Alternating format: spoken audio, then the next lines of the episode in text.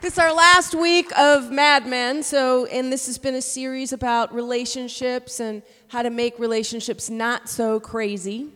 And today I want to talk about choosing your friends wisely. Has anybody not chosen friends wisely? Oh gosh, yeah, see? I think it would be everybody in some ways, right? You have a friend and they turn out to be not maybe who you thought they were, or that they were hurtful or destructive in some way. And so I think most people don't think about this very much, do they? Did you ever think, I really need to evaluate how I choose my friends? We're going to talk about why that's a big deal, that we do want to be deliberate in having and who we pick to be in our inner circle, and what are we basing those things on, why it's a big deal, and how to choose friends more wisely. So in Proverbs uh, 13, in verse 20, gives you two options when you choose wisely, don't choose wisely. It says, He who walks with wise men will be what? Wise. Wise men. You turn out wise. That's one option. But the companion of fools will be what? Destroyed. Okay, that's quite a contrast here. So, part of in choosing friendships is looking at what who do you want to be? We are influenced by the people around us. If we seek wisdom and take a, I mean, just think about what that would mean to you as far as what it would be to be wise and to have understanding, to make sound decisions, um, etc. Versus fools, people that make stupid choices in their life. If that's where we're keeping the, the majority of our company, the Bible says it causes destruction if we're letting people into the inner sanctuary of our heart that are making out of control decisions for their life, where their life is a mess and not fruitful, it will hurt us. It's a formula. There are reasons why this happens. As far as, you know, there was a time in my life where I did have my inner friendships weren't the greatest. They were people that encouraged me to do things that were hurtful and people that were hurtful to me. Um, you know, it's interesting because, you know, it's, we had talked about last week, if you're not proactive on your growth, the default is sin. You know, I mean, sin just meaning stuff that hurts you. I mean, sometimes we think of sin, bad person, you know. It's like, I don't think that the Bible really relates to it that way, but it's where if we don't do something proactively, our drift is, is not building us up. Our drift is tearing us down. Do you know what I'm saying? Our drift is moving away from God if we're not proactive. Our drift is feeling more fearful. Our drift is being more insecure about ourselves. Do you know what I'm saying? If you're not proactive, you think about the things that tear you down and hurt your life and hurt you from moving forward, inactivity and not being proactive, do you see why that works that way? So that the people around you, if they are the core people, and it can be hurtful. It's unsafe people. I think of fools, you know, it's fools is is you know, unsafe people. Let's look at 1 Corinthians 15 and verse 33. I love this. It says, Do not be deceived. Evil company corrupts good habits. It's so interesting because it says you're deceived if you don't think it's going to affect you.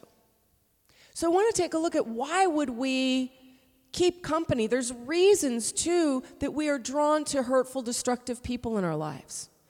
And I want you to think about that because you know, character should be our number one when choosing the people that we're surrounded by. And we're going to look at all the characteristics of who we want as friends. But sometimes we pick friends. You ever pick people around you because you you're just drawn to people that you think need rescuing? You know, you need are you one of those people? Oh, we don't get any of those. I got no reaction there. Nobody here's a fixer, a rescuer. it's okay. you guys are awesome that you're raising your hands. I, you didn't really need to do that, but I was just like, I was just looking at people going, I didn't see, you know how you go, oh, I can relate to that. There's a few other reasons that we are drawn to people sometimes that are hurtful. Sometimes it's because we don't see our own value. Have you ever done that? You know, I had a friend of mine that was like my best friend who would just tell me, she would just put me down all the time. And it's bizarre now looking back to that, that this is my very best friend, and she was constantly comparing herself to me, but in a way that she was superior and I was inferior. Constantly like little digs, little like, she goes, Oh, I mean, we were single at the time, so she's like, Yeah, you know, I'm glad I don't have problems with men like you do, like that nobody's really, you know. and they're just all, all about me. And I was just, I mean, for some reason I thought, I just was like, oh, she's the greatest friend ever. It's bizarre that this is like, that somehow, it, it, but if you don't value yourself and don't see your worth, you want friends that help you. This is, we're gonna go through a list of things you wanna look for in friendships. But one of the things is you want people in your life that help you to see why you're valuable that help you to see what's awesome and wonderful about you. Sometimes, though, what happens is because of past hurt, that our picker is broken. We talk about this in the dating workshop because definitely that it's really obvious when your picker is the how you pick your friends. In case you were, I guess I said that, and so it's like, what the heck is my picker? So, um, but the way you choose and the basis for it is broken. It's one, of the reasons why you want character to be the big thing, that we're not choosing out of fears, out of insecurity, out of desperation. Um, we want to look at things like, for instance, if somebody is lying to other people, you have to realize they will lie to you. You know, there was a time that I used to think, like, I'd see people lying to others and think, but they care about me, they wouldn't lie to me. You ever think that? You know, you just go, oh, it's just, you just kind of give people a free pass. If somebody's gossiping and talking behind another person's back, that should tell you what? They're going to talk behind your back. You know, we tend to think like if somebody cares about me, they won't do these hurtful behaviors. But if people are being unsafe and untrustworthy to other people, they're going to relate to you that way eventually. And so we want to elevate more than anything in relationships is character. Character should come first, integrity, trustworthiness, etc. I mean, I know friendships too are about just having fun and there's an attraction part and that's important. But you don't want to put like attraction even with friendships, you know, people that are fun or funny or whatever you like, you know, like the same hobbies as you or whatever that might be. But we don't want to elevate those characteristics above character as far as the people that are closest to us. Now, this, I'm talking right now about core relationships because we're not supposed to be just all hanging out with church people and those are the only people we hang around with because we have to be able to jesus talks about the fact that we have a great commission to go out into the world and help people to know jesus. That he's called us jesus called every single one of us to be a part of helping others to get to know him. So we have to have relationships with people that are unsafe. But i'm saying there's a difference between your core relationships that feed you that are that maybe you would confide in or that people that you would have be there for you, you need to get filled up by safe people in your life so that you have something to give. It should constantly be a two way street where you're getting awesome people that help you to grow, that help you to be the person that you want to be, that you're getting fed and they're putting stuff into you so that you can reach out and reach people that are hurting and unsafe. We want to be loving to the unsafe people. It's not like we want to just go bye bye. We have to help Gosh, I was super unsafe at a certain point in my life.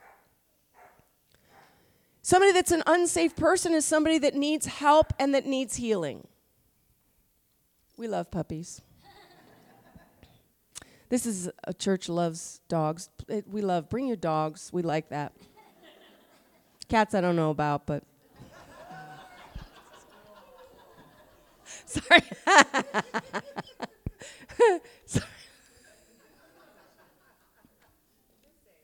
Just My nephew loves cats though. Psalm 119 and verse 63.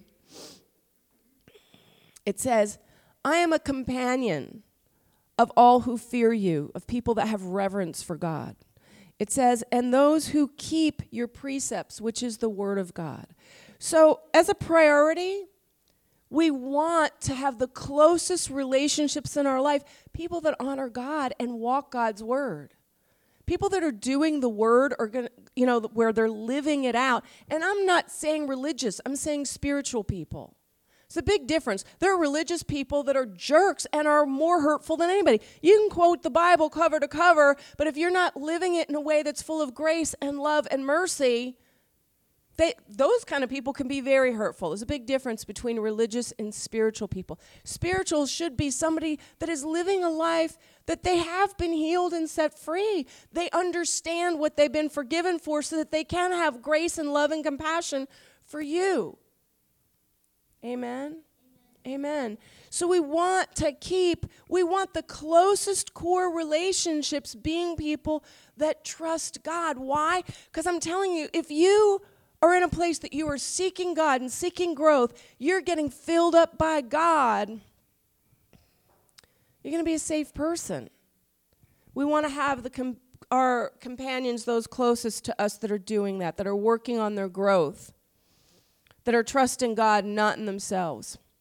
2 Corinthians 6 and verse 14, it says, Do not be unequally yoked together with unbelievers. For what fellowship has righteousness with un, uh, sorry, righteousness with lawlessness, and what communion has light with darkness? Sometimes I think in King James. So, um, so it's unequally yoked. Now, what this means is yoking. It's kind of where when it's um, it's referring to the, this big metal thing that would go around oxen, around their neck, and would link them together so that when they were pulling things, pulling plows, etc., one ox would be yoked together with another ox to pull.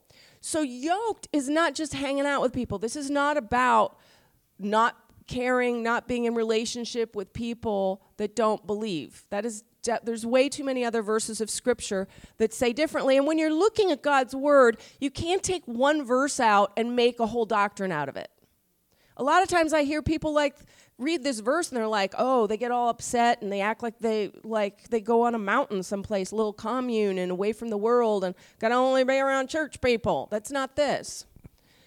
Yoked together is where you're linked in a committed relationship. These are relationships that are the deepest ones that impact your life and that are feeding you. So you don't want to have that deep, that kind of a relationship that's feeding you with somebody that doesn't know God. Because you want people that can help feed you in your walk with God and help you to know God. And so, fellowship is another word. The word fellowship, and one of the reasons our church is called Searchlight Fellowship, um, fellowship is a big deal in the Bible. The word actually means to share fully. It's having relationships that are deep and meaningful that you can share the whole thing. You can share all parts of your life. You can share the hurts, you can share the struggles, you can share the joy, you can share the tears. You can be your real self and be loved and accepted without fear. You don't, it's, it's again, not a religious thing of trying to be a goody goody and put on the mask. I mean, I know what that's like. I mean, I've been in situations, I was part of a church where that was the norm. You couldn't have any problems. You had to act like you had it all together. People would criticize you and judge you and shame you. Fellowship should be that it is a safe place where you share fully together. So it says, so what fellowship? We want to have full sharing in our lives, it says, has righteousness with lawlessness. You can't share fully.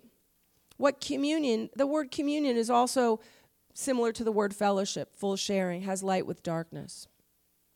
You know, there's, if, for the, those of you that are in the fellowship series, Demystifying the Bible, or if you're doing the awesome Seekers Retreat we have coming up in May, little commercial.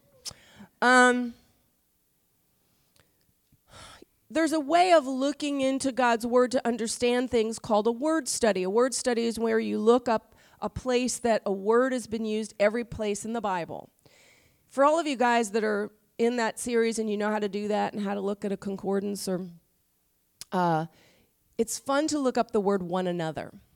The word one another is used 50 times in the Bible and it sheds a lot of light on how we are to treat one another, like what you want in a relationship and what you don't want. in those how we how, like what you're looking for and so part of my list i came together with what we want to look for in friends from that one another in fact if you have any interest um, in having the notes from this including the one another verses if you write on your connection cards after the service today those orange cards notes then we'll email you the teaching notes today along with the list of this but it's very it really helps to see the vision of um, one another it's kind of cool but here's a, here's a few. In Colossians 3 and verse 16, it says, Let the word of Christ dwell. And I just think about this. Think about, I want you to picture what it is to let the word of Christ dwell, to live in you, what? Richly. Just do you get a mental picture of what that is? Like living inside of you in a way that's rich and enriching in our lives. I'm telling you, when God's word really lives inside of you in that way, it makes life rich. In all wisdom, this is how. How do you let God's word dwell in you richly? In all wisdom, teaching, and admonishing one another. There we go, one another in psalms and hymns and spiritual songs, singing with grace in your hearts to the Lord. Sounds like church, doesn't it? Kind of, I think, sort of does. So there's some things that we want. We want relationships where we can be taught and where we can also get admonishing. You don't hear the word admonish used a whole lot these days, but we want you want to get taught by people that have been walking it. If you want to be someplace, you want relationships that can help show you what that looks like. People that you're going, wow, you have fruit in your life. Your life is free and healed. If you want, I mean, I just think about this. We do a lot of relationship stuff here at church. You know, part of it is if you want an awesome marriage or awesome relationships, you want to be with people that know, that have walked through that, that maybe have had crappy relationships and know how to turn it around and know how to have healing and know how to have freedom. We have some people that have amazing marriages in this church that love to help and coach others in that because they know what it's like to have been hurting and to not know how to have good relationships. You want to be around people that can say that you can go, "How do I do that?" You want to be with people that have faith. If you don't got a whole lot of faith, you want to be with people that can feed your faith. That's another part. Like, think about what do you want more of in your life? What do you want it to look like? You want people that can help you with that. Teaching and admonishing. So it says in um, admonish, uh, I just want to read the definition because it's kind of cool. You know, since you guys used admonish this last week, anybody use that word? No. Okay, so might be helpful. Read the definition, right? Admonish, it says to caution, advise, or counsel against something. You want people that, that don't just let you walk off a cliff. You know, you want people that aren't so chicken or timid that they're like, don't want to say anything. You don't want, if you got friends in your lives that are just all about people pleasing, they're not going to give you reality or truth when you need to hear it. If people are so afraid of losing you and losing their relationship with you, they can't be the best friends. These are not people, do you know, to have at your core that just go along with things. I mean, I used to, you know, I, I had some pretty crazy background. I mean, there were years ago, my life was really out of control when I was married uh, to my first husband. Uh, I had friends that were encouraging me to go sleep with other people, to find a new husband. This is not good friendships. I knew, I mean, they, they thought they were being caring because this is, they were just like rooting me on and my destructive. This is not something that helped me to know how to heal, to have better relationships. That I got friends. I had one of my friends, love her to bits, but she's like, we're in Europe. It doesn't count here if you have sex with someone else. I'm just saying, like, you got friends like that, they're not going to help you to be the person you want to be. You've had friends like that? Come on, you're all looking all shocked. You've had friends that say things like that to you, I'm sure. thank you, thank you. You're all going, ooh, no. yeah. So, do you see what I'm saying? You want people that would actually tell you if you're doing something crazy in love. I want to read the rest of Admonish in this thing. Number two, to reprove or scold, especially in a mild and good willed manner. So, it's somebody telling you, this is dumb, but in a really loving way. I love you, but no. Not a good plan for your life. Okay. Number three, to urge to a duty, which is interesting, to remind, to admonish them about their obligations. You know, sometimes it's just sort of like you want friends that, if you haven't prayed for a week, that go, that can tell, that are going, when somebody starts getting really self reliant, I can tell they haven't been praying. like, yeah, when somebody starts getting hard hearted and everything, I'm like, have you had some time in prayer lately? No. You know, friends that would go, just spend some time. Just have some time on your knees. It'll soften your heart. You'll be blessed. You want, you want people that just care enough to fight for things that are going to help you in your walk and in your journey. In 1 Thessalonians 1 and verse 6, it says, And you became followers of us and of the Lord, having received the word in much affliction and with joy of the Holy Spirit, so that you became examples to all in Macedonia and Achaia who believe. So, this is kind of what I was talking about before. A lot of how you learn, you're, if you're following the Lord, part of how you learn how to do that is follow other people that are doing that to see what that looks like. What does that look like? In Proverbs 27 and verse 17, it says, I love this verse. This is like a good one to memorize. You guys, you know, if you're not, it's, it's an awesome thing to memorize scripture. It helps God's word to live inside of you. You know, it's just like uh, this one I've always loved. As iron sharpens iron, so a man sharpens the countenance of his friend. And so it's just a really, vi- I mean, we don't think about this, but you know how you sharpen the blade of a knife? You know, you've got like if if you've got what's the long thing and you the um, and you run the knife against it, and what it does is you got a piece of metal sharpening another piece of metal, and what it is is is that it sharpens you like because knives you ever get like dull knives? They they don't do anything right? They're completely ineffective if you've had knives and you can't even cut a tomato and just squirts all over the place you know it's just you know what i'm saying? Like you know, you want your knives to be sharp and do what they're supposed to do.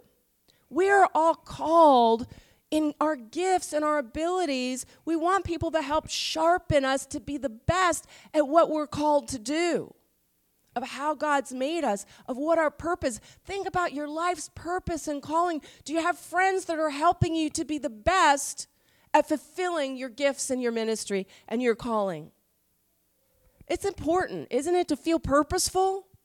To feel you're every person here your your life counts. It matters. It has meaning. You want people that help bring you into that purpose. And so what it is is the way that sharpening works is you've got a hard piece of metal sharpening another hard piece of metal but there's stuff that comes off in the process and there's a little friction you know? We want relationships that are like iron sharpening iron. Okay Let's go to uh, Hebrews chapter 10 and verse 24. Here's another one, another one. It says, Let us consider one another in order to stir up love and good works, not forsaking the assembling of ourselves together as the manner as is the manner of some, but exhorting, there we go, one another again, and so much more as you see the day approaching. So I want to kind of talk this up. So good friendships we they want we want people that can stir up good works in us, and that stir up means to provoke um, or to spur. It says uh, good works, and the good works is ex. It means excellent, noble, morally good. Anything you undertake to do. So you want people to help again provoke you to doing things that whatever you do, that it's that it's excellent and wonderful. I'm not saying just, you know, somebody that's all about perfectionism. It's just sort of like living living life bigger and fuller. And then it says not forsaking the assembling of ourselves together, which is basically church because it's that assembling together is it's actually means for religious purposes. You need part of this is church is a really important thing. Do you notice it makes a difference when you come to church or not in your week? Isn't that crazy? It's spiritual. It's just like you sit there and it's just sort of like sometimes it takes, doesn't it feel like it takes forever just to get here? Not forever, but just like, oh, gotta give up, or, you know, whatever, if you're you know, some of our people go out on Saturday night and it's church on Sunday morning. So, um, you know, but the thing is, is, but you get here and you're like, oh, I feel refreshed because you, cause you have fellowship and you get God's word. You know, so you want people that even do things like encourage you, you know, to do things like that as far as fellowship goes. But then it also says exhorting. I want to look at the um, exhorting to that we want to exhort one another. And the word exhort, I'll read you. It says to urge or advise or caution earnestly, admonish. Uh, I, I, this was hurting my ear. Um, admonish urgently. Two, to give advice, recommendations, or warnings. Uh, synonym, sy- synonyms uh, are like to spur or to press somebody.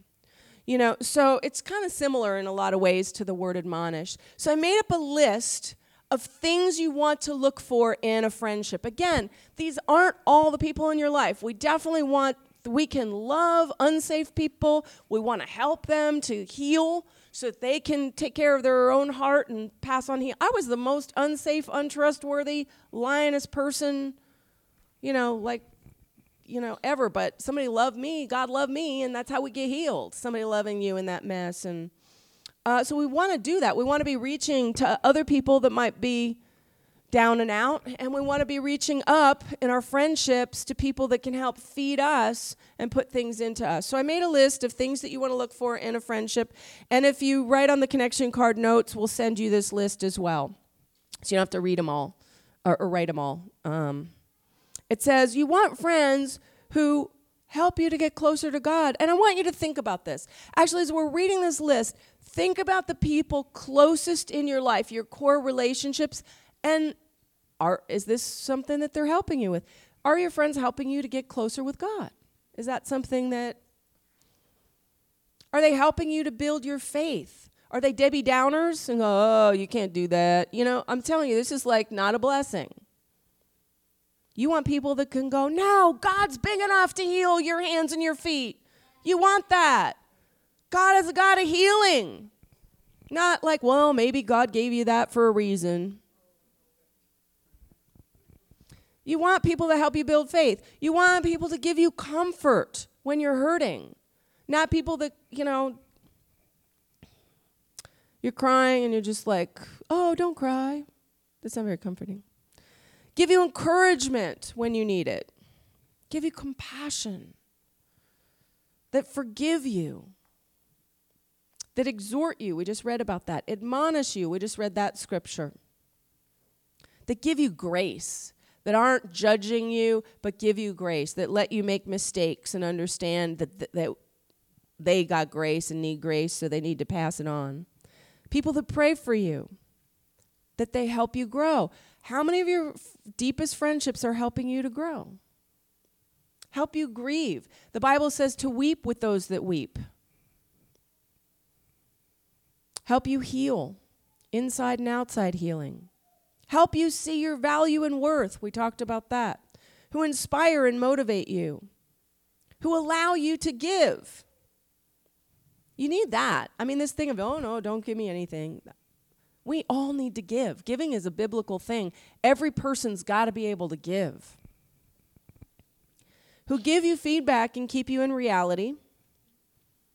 Who spur you on to love and good works who help put things inside of you that you don't have. That's another part of um, of friendship that's really great. What don't you have right now that you could use? You know, think about that as far as how people can help. Help you with discipline, help you with structure, and help you become more like Christ. So, those are some things that you can be thinking about as far as friendships. If you don't have friends like this, then join a fellowship. There's some people that could be that for you. I'm just saying, seekers. Or sign up for Seekers, meet some people, connect that way in our groups. I'm going to close with prayer, and then I got some other things that I want to share with you about next week. Heavenly Father, thank you so much for your love and goodness that you made us to be a body of Christ, that we can have fellowship, full sharing with one another. Help us to seek people out that can help us to grow and be all that you intended us to be, that help us in seeing you bigger, God. Help us to grow in faith. Help us to be closer to you. And I pray for these things and for everyone here in the name of Jesus Christ. Amen.